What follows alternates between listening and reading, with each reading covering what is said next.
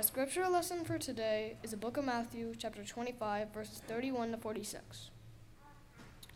When the Son of Man comes in his glory, and all his angels and all the angels with him, then he will sit on the throne of his glory. All the nations will be gathered before him, and he will separate people one from another as a shepherd, shepherd separates the sheep from the goats. And he will put the sheep at his right hand and the goats at, his, at the left.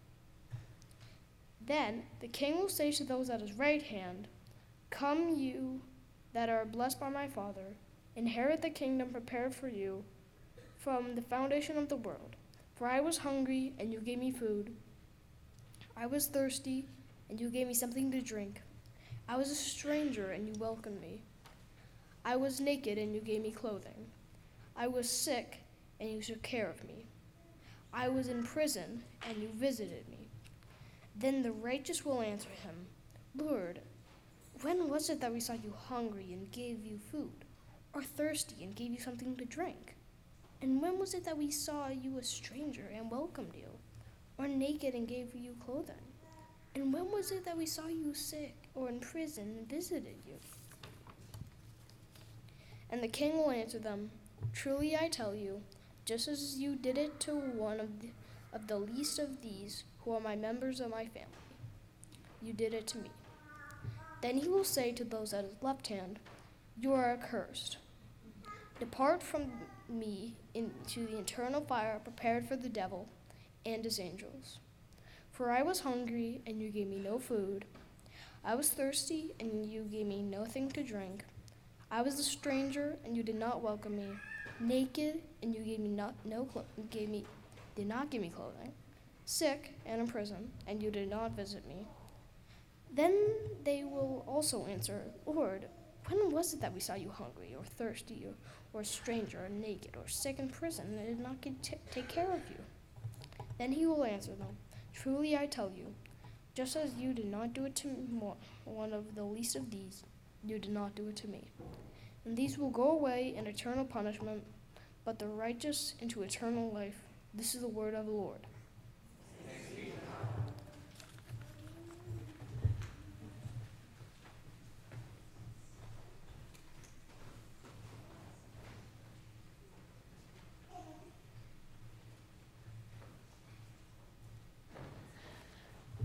Thank you, Stephen.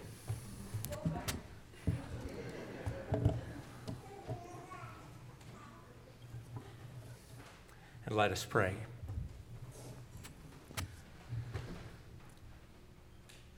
How grateful we are, Holy God, for the gift it is to gather here in your name, to hear your word proclaimed, to feel your presence, your spirit among us, to be renewed and restored in the life that you call us to. Pray, Lord, that by your spirit, these words I'm about to speak will point back to your word just read and to the Word made flesh in Jesus the Christ. For it is in His precious name that we, put, that we pray. Amen.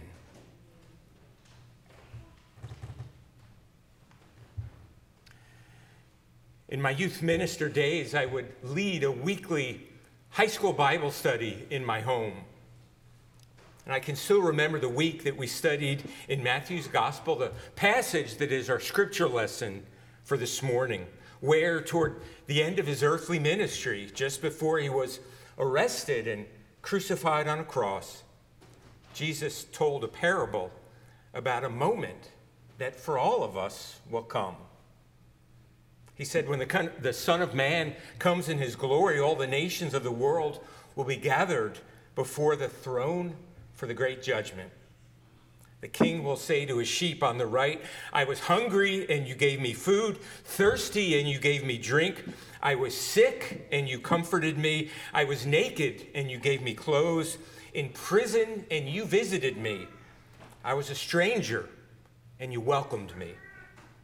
Enter into the joy of the kingdom, inasmuch as you did it unto the least of these members of my family, you did it unto me. And then the king will turn to those on his left and Say, I was hungry and you gave me no food. I was thirsty, you ignored me. In prison and you failed to visit me. Depart from me, you evildoers. It's a familiar parable of Jesus. This parable of the great judgment, sometimes referred to as the parable of the sheep and the goats. And its message is clear. For each of us, one day, we will be judged. We shall be judged not on the quality of our church attendance, not on our ability to believe every proper doctrine, not on our good looks, not on our popularity. We shall be judged on how well we reached out to serve and to love those who are in need and marginalized and often forgotten. It's a parable that often causes us church folks some discomfort, for it is all too easy for us to forget on what basis the king shall evaluate our discipleship. It's all too easy for us to get confused into thinking that Christian faith is about something other than our service toward or love for the least of these. Yet that night, years ago at that senior high Bible study, right after we read this parable, sitting there in my family room, an enthusiastic and good hearted senior named Brent blurted out, I can do that. I said, What? What, what was that you're saying, Brent? He said, I can do that.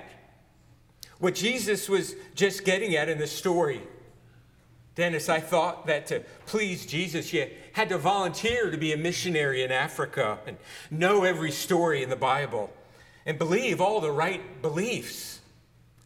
But a cup of cold water, I can do that. That's not a problem. I can't start a church or preach a sermon. I don't think I want to serve on session like my dad does. But I can visit someone who's sick I can give a sandwich to someone who's hungry. I can do that. What a great night that was. It was a sacred moment to look at a familiar, to some of us, a familiar text of Scripture through the fresh eyes of a 17 year old, one who wanted to live the Christian faith. Now, let's be, let's be clear Salvation and eternal life come as a free gift of God through Christ's redemptive sacrifice. It is a gift, an expression of grace for all who claim it. We don't earn our way into heaven or into being loved by God. God's love is free, unearned, unconditional. Yet the evidence of our faith, our new life in Christ, is our actions. And I, I want to say that again the evidence of our faith, of our new life in Christ, is our actions.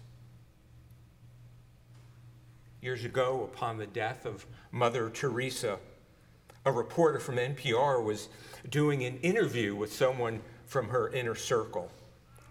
The interviewer brought a more secular worldview and perspective to that conversation. She asked, what was it about Mother Teresa that made her so special? A close friend of hers answered, Well, she really believed Matthew 25. What I do unto the least of you, I do unto Christ. She saw in the poor of Calcutta Jesus himself. The interviewer said, No, no, what I want to know what was special about her? Was, was she a great leader of, of people? The friend said, No. In the least of these, she saw. And, and then she was interrupted again. No, uh, what was it about her? Was she a, a great manager, a great visionary? Her friend said, It's as simple as what I'm telling you. We don't need to make it more complicated. In those who were poor and forgotten, and devalued by others, she saw Christ. I wonder how much of our energy and attention is focused in our lives on the least of these. The magazines that I see at the checkout line at the grocery store, many of the people that the stories on the, the cover of the newspaper that they focus on are, are the rich and, and the powerful, the well positioned. Not always, of course, but most of the time it seems that is where our energy and our attention goes. When we began our Lenten journey on Ash Wednesday, the disciples were arguing over who among them was the greatest. That's what their focus was. Who among us, Lord, us, disciples, is the greatest? Who is the best? Who's the brightest among us? Who of us most deserves that place of honor? In contrast, today, Jesus says to love and care for and focus on the least, the last, and the lost. I was in New York this past week for a doctor appointment. And what struck me was the people that were need that I did not see. Oh, they were there, laying on the sidewalk, outside the tunnel with a sign in their hand, huddled in a small patch of sunlight outside the subway entrance. But I did not see them, really see them. As someone's son, someone's daughter, someone made in God's image, someone within whom the Spirit of Christ dwells. do we look to see the image of Christ in every human that we see? Not just within those who are our peers, members of our family, or our church, or our tribe. Do we look to see the image of Christ in everyone? One of the most striking details of this passage is that neither group knows who they are. It's what they have in common. Those on the right say, Lord, when did we see you and, and, and feed you when you were hungry? Those on the left say, Lord, when did we fail to, to give you clothes when you were naked? Did you catch that? Both groups were surprised. They did not realize what they had done or what they had failed to do. What do you make of that? makes me wonder how often we have a positive impact on another or a negative impact and never even know it. In Holy Week, and it begins just in seven days, in, Holy Week, Jesus becomes the least of these, and no one helps him. And of course, it would have been dangerous to help him you likely would have ended up crucified too. The places where we live and, and work and go to school, it can sometimes be dangerous to help the person who is marginalized or oppressed, to help the least of these. The danger might be taking a risk socially, putting how other people view you at risk.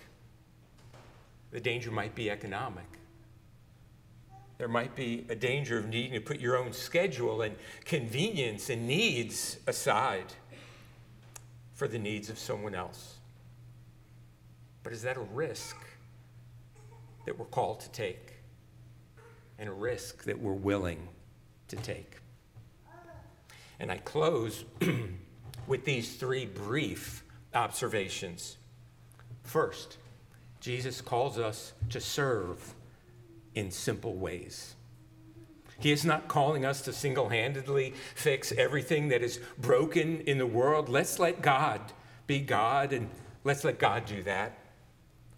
But Christ is calling us to give a hungry person a meal, to extend hospitality to the stranger, to visit the neighbor who is sick. And those are things that all of us can do. For our Lord did not say, I was sick and, and you healed me. I was in prison and, and, and you got me released. Some of us are called to work toward those ends as well. But he said, You visited me.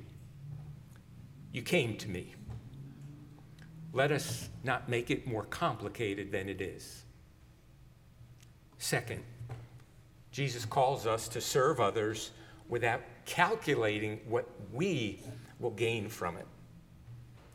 When the king says to the shepherd, says to the sheep gathered on his right, Come and receive the reward I have prepared for you, for I was hungry and you fed me. You, you did all these other acts of mercy for me. They respond by saying, Lord, are you sure about that? You might want to double check your notes. When did we visit you? When did we care for you? When did we embody mercy for you? Yet the attitude of those who failed to serve was if, if we had known it was you, Lord, we would have gladly helped, but we thought it was some common person who was not worth our effort. We didn't know it was you. I think of how our church owns a home that is used as a shelter, a safe house for women who are battered and their children. We don't provide that house for the satisfaction that it gives us. We provide that house for the safety that it gives to them. I think of our God's co op pantry, how it provides hundreds of bags of food each month to help those who otherwise would not be able to put adequate food on their table. Those who volunteer there speak of the joy and meaning they find in that ministry yet they do not serve for the satisfaction that it gives to them. They serve for the blessing that it will be to those whom they serve. So Jesus calls us to serve others in simple ways. He calls us to serve without calculating what we will get from it. And the third and final observation I want to make is when we serve others, it is Christ Himself who we are serving. You might have heard of Martin of Tours, who was a Roman soldier who also happened to be a Christian. The story is told that one cold winter day, as he was entering a city, a beggar stopped him and asked for whatever loose change he might have. Martin had no money. But the beggar was blue and shivering with cold, and Martin gave him what he had. He took off his soldier's coat, worn and frayed as it was. He cut it in two and gave one of those halves to the beggar. And that night he had a dream. In that dream, he saw the heavenly places and all the angels and Jesus in the midst of them. And Jesus was wearing half of a Roman soldier's coat. And one of the angels said to him, Master, why are you wearing that battered old coat? Where did it come from? And Jesus softly answered, My servant Martin gave it to me. Serve others in simple ways serve others without calculating what we will gain from it. And most important of all, know that when we serve others, it is Christ Himself whom we are serving. If we get one thing right as a church, one thing, may it be learning how to love. Love our Almighty God, love each other, and love our brothers and sisters outside these walls including those who are hungry or thirsty or naked or without hope. For in loving them and doing so in both word and in deed, we are loving our Lord Himself. May we bring the passion and receptiveness of 17 year old Brent when he said, I can do that. I can't start a church or preach a sermon. I, I don't think I want to serve on session like my dad does. But I can visit someone who is sick. I can make a sandwich for someone who's hungry. I can offer a cup of cold water to someone who's thirsty. I can do that.